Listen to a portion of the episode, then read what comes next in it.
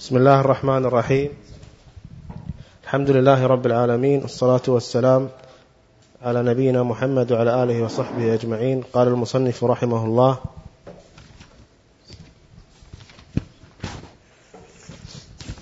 وعن ابن عباس رضي الله تعالى عنه قال سمعت رسول الله صلى الله عليه وسلم يخطب يقول لا يخلون رجل بامرأة إلا ومعها ذو محرم ولا تسافر ولا تسافر المرأة إلا مع ذي محرم. فقام رجل فقال يا رسول الله إن امرأتي خرجت حاجة وإني اكتتبت في غزوة كذا وكذا. قال انطلق فحج مع امرأتك. متفق عليه واللفظ لمسلم. نعم. الحمد لله رب العالمين وصلى الله وسلم على نبينا محمد وآله وأصحابه أجمعين. وصلنا في كتاب الحج إلى الحديث الذي سمعناه وهو حديث ابن عباس رضي الله عنهما. وهذا الحديث هو الذي يتعلق بمسألة حج المرأة الذي يتعلق بمسألة حج المرأة بغير محرم. وقد اشتمل الحديث على حكمين. الأول ما يتعلق بمسألة الخلوة والثاني ما يتعلق بمسألة اشتراط المحرم في الحج. يرحمك الله. وقد شرط النبي صلى الله عليه وسلم في الأمرين جميعا فيما يتعلق بخلوة الرجل مع المرأة أنها لا تصح إلا بوجود محرم. كذلك أيضا اشترط لحج المرأة أن لا تحج إلا بمحرم. فيجب أولا أن نفهم ما معنى المحرم ومن هو المحرم الذي يحصل به تحقق, تحقق قول النبي صلى الله عليه وسلم لا يخلون وأيضا قوله ولا تسافر المرأة إلا مع ذي محرم. المحرم عند أهل العلم له حالتان. إما أن يكون بالغا وهو المحرم على المرأة الذي يحرم عليه نكاحها إما أصلا وإما بسبب. إما أصلا كمحرم الولد لأمه. فهذا محرم أصلي إذ أن الولد هو محرم لوالدته ولأخته ولعمته كما هو معلوم. الثاني محرم لسبب عارض كأم زوجتك. فأم الزوجة هي محر محرمة عليك لسبب عارض وهو أنك لما تزوجت ابنتها حرمت عليك أمها فصرت محرما لحماتك. إحنا عندنا في مصر بنقول الحمى فما أدري عندكم هذا اللفظ؟ تسموها حمى ولا؟ أي أيا كان. المهم أن هذا الزوج صار محرما لأم امرأته لكن محرميته لها ليست أصالة إنما محرمية سببية. إذا فالمحرم قد يكون أصلا كالولد وقد يكون محرما بسبب كزوج البنت بالنسبة أنه محرم لأم زوجته. هذا معنى المحرم وسببيته أو أقسامه. ثانيا أن المحرم إذا كان بالغا فهذا هو المحرم الذي لم يتنازع الفقهاء بأنه محرم للمرأة بأنه يسافر معها وأن وجوده يجزئ في مسألة الخلوة إلى غيره. واختلف الفقهاء. إذا كان المحرم صغيرا فإذا كان طفلا لا يميز ولا يمكنه الدفع عن أهله فهذا أيضا لا خلاف بين الفقهاء أنه لا يصير محرما. بمعنى لا يجوز أن المرأة تذهب حاجة بطفل تحمله ثم تقول هو محرم لي. هذا باتفاق الفقهاء ليس بمحرم أي ليس بمحرم أي لا يحصل به المقصود. لأن المقصود من المحرم في الحج أو في الخلوة. المقصود أن يدفع أن يدفع الشر والسوء إن حصل شيء من ذلك. لذلك إذا كان بالغا لا خلاف أنه محرم يحصل به المقصود. وإن كان صغيرا لا يدفع الشر عن أهله ولا يعقل هذه الأمور فهو ليس بمحرم اتفاقا أي لا يجوز لها أن تحج أو أن تخلو مع رجل أجنبي ومعها طفل لها. وأما إذا كان مميزا وإن لم يكن بالغا ويحصل به الدفع أن يدفع عن أهله وأن يدفع الشر عنهم وأن يعقل الأمور التي تضر أمه أو تضر أخته أو ما أشبه ذلك ويحصل به الدفع فهذا حينئذ على الصحيح هو محرم. يصح أن تحج المرأة معه أي أن تحج أمه أخته إلى غير ذلك. نرجع إلى الحديث. الحديث اشتمل كما قلت على مسألتين. المسألة الأولى لا يخلون رجل بامرأة إلا ومعها ذو محرم. فلا يجوز الخلوة. والخلوة في اللغة هي الانفراد.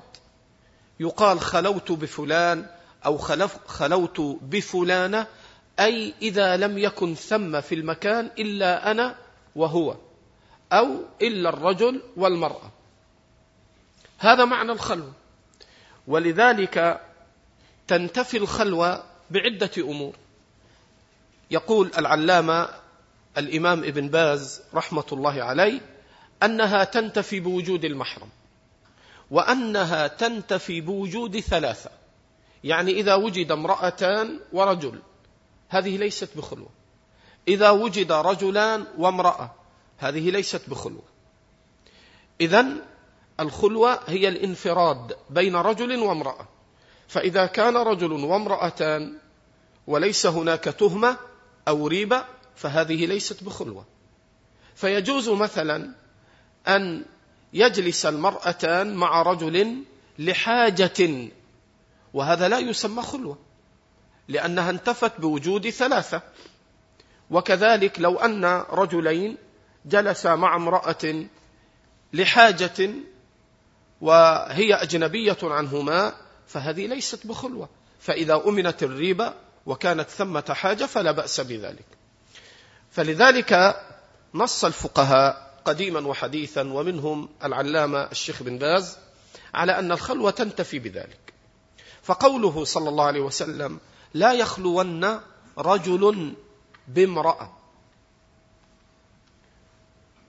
ولذلك الصبي غير البالغ الذي يؤمن جانبه فإذا خلى بامرأة فهذا لا بأس به لأنه يؤمن جانبه. وأما إذا كان طفلا كما قال تعالى أو الطفل الذين لم يظهروا على عورات النساء. فإذا كان لم يظهر على عورات النساء فخلا بالمرأة لا بأس بذلك. وأما إذا ظهر على عورة المرأة وأدرك الجميل من القبيحة فإنه يأخذ حكم الرجل تبعا مراعاة لسد الذريعة. فقوله لا يخلون رجل بامرأة إلا ومعها ذو محرم. فهذا واضح فيما يتعلق بخلوة الرجل على المرأة ولا فرق بين أن تكون هذه المرأة هي قريبة لك أو أجنبية عنك بمعنى قريبة لك كابن خالتك وما أشبه ذلك. فهذا كله يدخل في التحريم ما دام أنه يحل لك زواجها. هذا ما يتعلق بالمسألة الأولى. المسألة الثانية وهي أصل متعلق الموضوع الذي ندرسه في كتاب الحج. قال ولا تسافر المرأة قال لا يخلون رجل بامرأة إلا ومعها ذو محرم لها ولا تسافر المرأة إلا مع ذي محرم لها. فهذا فيه منع المرأة من السفر قليله وكثيره طويله وقصيره. لماذا؟ لأن بعض الفقهاء قسم الأسفار فجوز للمرأة أن تسافر بعض الأسفار دون محرم دون بعض الأسفار. وفرقوا بين السفر القليل أو القصير والطويل إلى غير ذلك. وفرقوا بين السفر الذي تأمن فيه المرأة على نفسها وبين السفر الذي لا تأمن على نفسها. وكل هذا لا دليل عليه كما يقول الإمام ابن باز رحمة الله عليه فكل ما كان سفرا قصيرا كان أو طويلا سواء غلب على المرأة ظنها أنها تأمن على نفسها من الشر أو لم يغلب على ظنها ذلك كله محرم يدخل في عموم قوله ولا تسافر. فلم يفرق النبي صلى الله عليه وآله وسلم بين سفر وسفر. فكل سفر لا يحل للمرأة أن تسافره سواء كان للحج أو لغير الحج. قال عليه الصلاة والسلام ولا تسافر المرأة إلا مع ذي محرم. ومن ذلك السفر للحج. لذلك اشترط أهل العلم لوجوب الحج على المرأة اشترطوا من شروط ذلك المحرم. فإذا لم يكن هناك محرم فإنه لا يجوز للمرأة أن تحج بل ويسقط عنها وجوب الحج لفوات شرط الوجوب ألا وهو المحرم. وقد جوز بعض الفقهاء قالوا إذا وجدت المرأة رفقة آمنة كمجموعة نساء أو رجال مع نساء فحجت معهن أو حجت معهم فقد جوز هذا بعض الفقهاء قديما وحديثا. ومنع من ذلك جماعة من أهل العلم. وقال أكثر العلماء أنها لا يجوز لها أن تسافر ولو وجدت معها رفقة. كما الآن مثلا ربما استسهل الناس أن تركب المرأة في الطائرة ومعها جماعة وتحج معهم ذهابا ورجوعا دون محرم. فهذا على أصح قولي العلماء لا يجوز لأنه يدخل النهي فيه في قوله ولا تسافر المرأة فأطلق كل امرأة. وقد فرق بعضهم أيضا بين العجوز وبين المرأة الشابه فقال يجوز للعجوز أن تحج دون محرم. وهذا أيضا لا دليل عليه فإنه صلى الله عليه وسلم قال ولا تسافر المرأة. فالمرأة لفظ عام يشمل المرأة الكبيرة والصغيرة.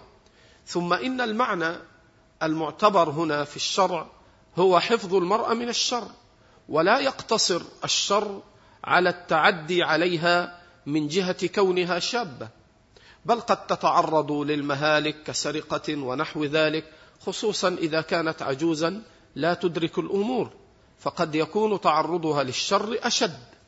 اذا المقصود أن لفظ الحديث ليس فيه الفرق لا بين سفر وسفر ولا بين امرأة وامرأة ولا بين امرأة مع رفقه أو غير رفقه كل ذلك التحقيق فيه أنه لا يجوز على أصح أقوال أهل العلم. فقوله عليه الصلاة والسلام ولا تسافر المرأة إلا مع ذي محرم. فقال رجل يا رسول الله إني اكتتبت في غزوة كذا وكذا. أي أن النبي صلى الله عليه وسلم كان يكتب ويأمر بالكتابة أن يكتب أسماء المقاتلين في الغزوات ليدرك كم عدد من يقاتل معه. وهذا هو من فقه الجهاد أن ولي الأمر ينبغي أن يراعي العدد والعدة وليس أن يقع الجهاد دون النظر إلى العدد. ذلك أن الله تبارك وتعالى اشترط اعتبار العدد فقال إن يكن منكم مئة صابرة يغلبوا مئتين. لم يقل إن يكن منكم مئة صابرة يغلب الكفار جميعا أو يغلبوا ألوفا كما يقول بعض أهل الجهل. إن الله تبارك وتعالى اشترط مراعاة الأسباب التي أمر بها في الجهاد ومن ذلك العدد ومن ذلك العدة حيث شرط فقال ومن رباط الخيل المقصود فكان النبي عليه الصلاة والسلام يأمر بكتابة المجاهدين ليعلم عليه الصلاة والسلام عدد من معه من المقاتلين ثم ينظر إلى القدرة والاستطاعة في إقامة الجهاد وهو جهاد الطلب حين كان يخرج عليه الصلاة والسلام لقتال الكفار. فقال الرجل يا رسول الله إني اكتتبت في غزوة كذا وكذا. وإن امرأتي خرجت حاجة. وإن امرأتي خرجت حاجة. فقال صلى الله عليه وسلم اذهب فحج مع امرأتك. وقول الصحابي وإن امرأتي خرجت حاجة فيه الدليل على أن حج المرأة مع الرفقة لا يجزئ. أي لا يجزئ ابتداء لا يجوز. لأنه من المعلوم في ذاك الزمان أنه ما كانت المرأة تركب بعيرها وتذهب في الصحراء تذهب هكذا في الفيافي في الصحراء في مفازات الهلاك. هذا شيء لم يعرفه الناس في ذلك الزمان ولم ينقل عنهم لا في جاهلية ولا في إسلام. إذا فمن المعلوم والظاهر أنها خرجت حاجة مع مجموعة ومع رفقة ومع كونها خرجت حاجة مع رفقة وهؤلاء الرفقة هم خيرة الناس أصحاب النبي صلى الله عليه وسلم ومع ذلك أسقط النبي صلى الله عليه وسلم عنه أمر الجهاد وأمره أن يترك القتال وأن يذهب فيحج مع امرأته. فقوله إن, إن, إن امرأتي خرجت حاجة وإني اكتتبت في غزوة كذا وكذا فقال صلى الله عليه وسلم اذهب فحج مع امرأتك. وقوله اذهب فحج أمر فهل يجب على المحرم أن يحج مع امرأته لزوما إذا كان قد هو أدى فريضة الحج. قال جماعة من أهل العلم المحرم إن كان حج عن نفسه ثم لم تجد امرأته من يحج معها إلا هو قالوا فيجب عليه شرعا أن يحج مع امرأته. فالأم مثلا إذا كانت لم تجد محرما إلا ولدها وكان ولدها قد أدى فريضة الحج. فهل يجب على ولدها أن يحج مع أمه التي لا تجد محرما لها سواه؟ فالصحيح الذي عليه جماعة من أهل العلم أنه يجب على المحرم أن يحج مع محرمته مع أهله سواء كانت أمه أخته خالته عمته وإن كان هو قد حج عن نفسه. وهذا كما سبق بيانه أنه لا يعارض ما جاء بأن الحج فرضه مرة واحدة. لأن المرة الواحدة هي المتعلقة بالمكلف أصالة لدون سبب عارض. لكن قد يجب عليه حجة أخرى لا أصالة وإنما لسبب عارض. فمثلا من حج حجة الإسلام ثم نذر أن يحج صار الحج واجبا عليه مرة ثانية لا أصالة وإنما وفاء بالنذر فصار السبب هو الموجب للحج. والحاصل أنه يجب على المحرم أن يحج مع المرأة التي هو محرم لها إذا لم تجد غيره وإن كان قد حج عن نفسه. وهذا من أمره صلى الله عليه وسلم.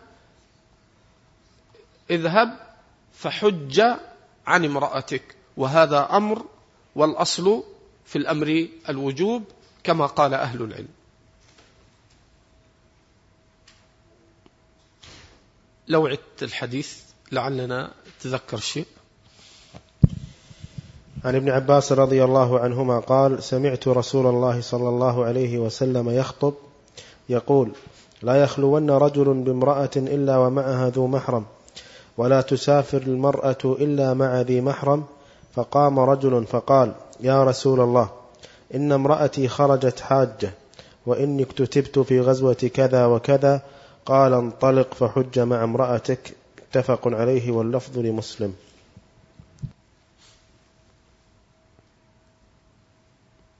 نعم تفضل.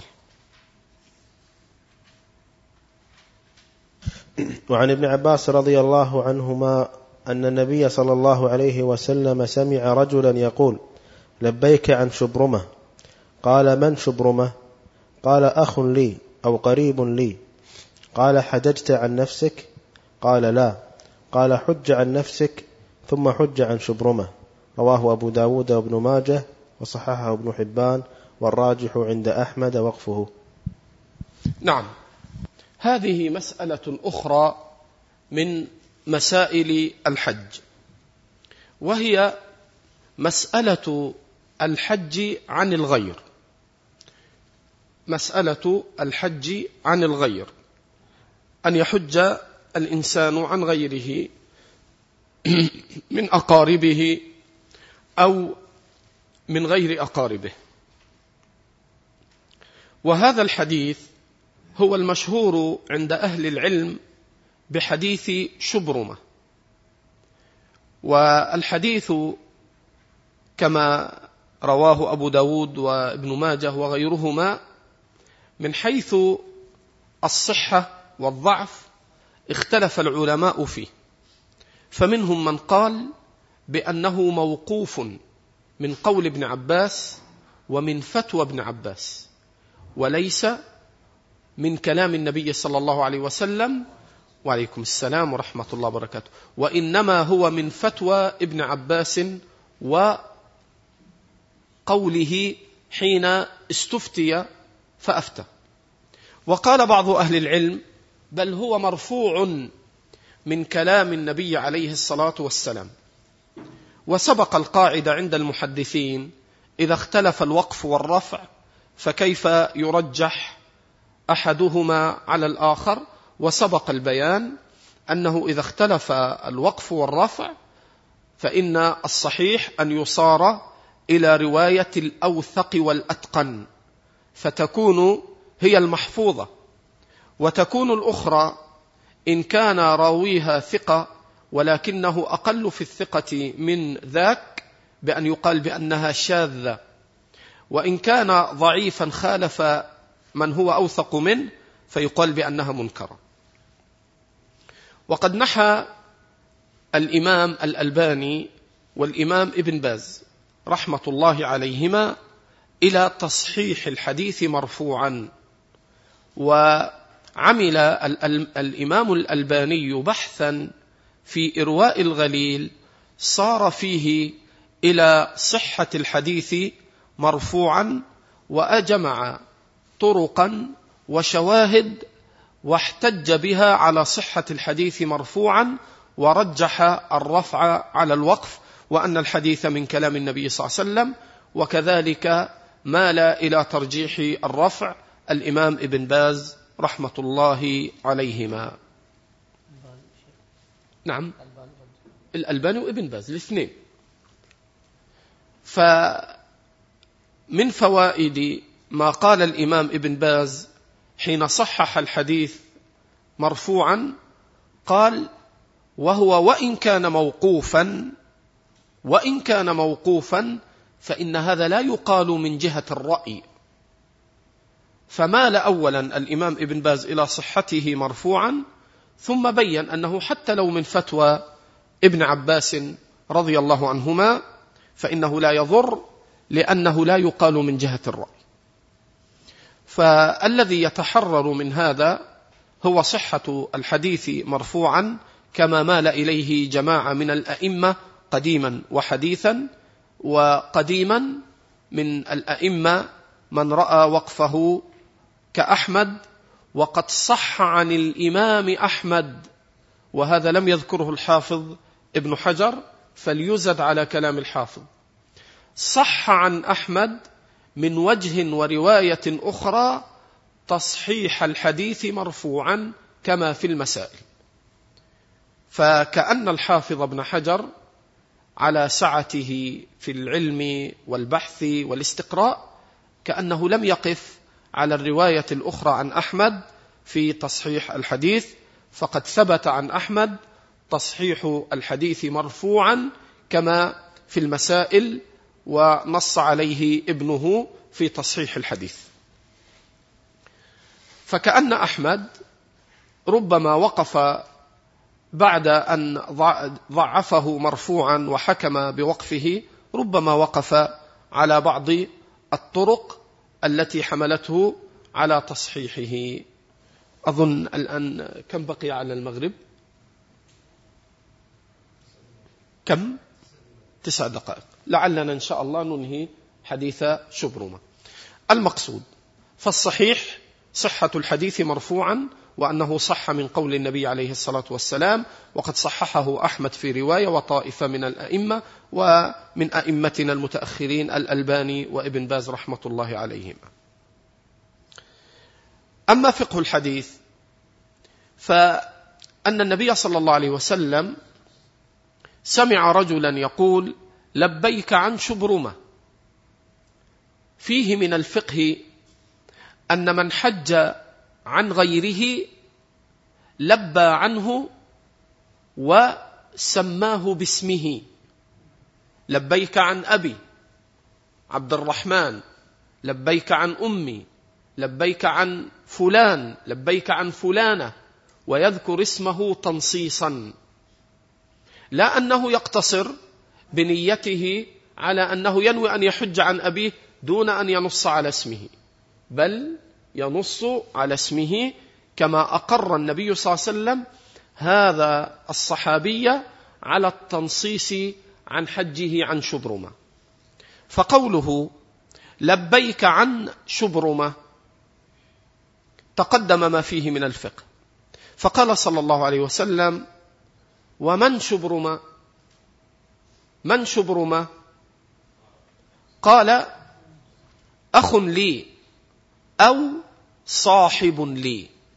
شك الراوي. أي أن راوي, راوي الحديث شك. هل قال أخ لي أو قال صاحب لي؟ فشك. فروى الرواية على الشك. أنه شك في جواب هذا المجيب للنبي صلى الله عليه وسلم. هل قال لبيك عن أخي أخ لي أو قال أخ لي أو قال صاحب لي؟ فقال أحجزت عن نفسك؟ قال لا. قال حج عن نفسك. ثم حج عن شبرمة. ففيه الدليل لأهل العلم أنه لا يجوز أن يحج أحد عن أحد أو يعتمر عن غيره كما جاء حج عن أبيك واعتمر. فلا يجوز أن يحج عن غيره حجة أو عمرة حتى يكون قد حج أو اعتمر عن نفسه. هذا أولا. ثانيا قوله أخ لي أو صاحب لي. تكلم الفقهاء في الحج عن الغير. فبعضهم ضيق الباب. فقال لا يحج أحد عن أحد إلا من أقاربه كأبيه وأمه وأخيه ونحو ذلك. لكن لا يحج عن غريب ليس من أقاربه. وضيقوا في هذا شيئا. وقال جماعة من الفقهاء الأمر واسع. ولا فرق بين أن يحج عن أقاربه أو أن يحج عن غير أقربائه. لا فرق في ذلك. وهذا الذي نص عليه أئمة السلف فهو المحفوظ عن مالك وأحمد والشافعي والمحفوظ في الآثار عن السلف أنهم أطلقوا أن يحج الرجل عن غيره ولو أنه دفع إليه النفقة ليحج عنه لا سيما إذا كان هذا الذي دفع النفقة عاجزا لا يقدر أن يستوي على الراحلة. فيدفع مالا لمن يحج عنه.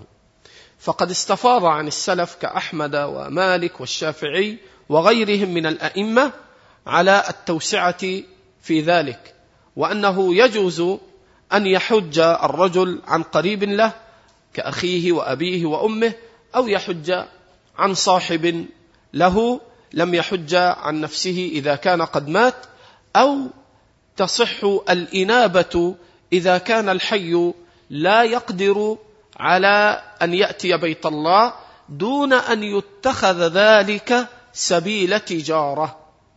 فقد كره أحمد وجماعة من العلماء أن يتقصد الرجل أن يحج عن غيره يأخذ بذلك أجرا ومالا وهو يتكسب من خلال هذا. هذا نص أحمد وغيره على المنع منه. وأما إذا كان لا يقصد ذلك وإنما يأخذ الحاجة من المال ليحج عن غيره فقد أجاز أكثر أهل العلم الإنابة الإنابة في ذلك. فقوله أخ لي أو صديق لي قال أحججت أخ لي أو صاحب لي قال أحججت عن نفسك قال لا قال حج عن نفسك ثم حج عن شبرمة. وسبق ما يتعلق هل يجب الحج عن القريب؟ سبق البحث في هذا. هذا والله أعلم. بارك الله فيكم.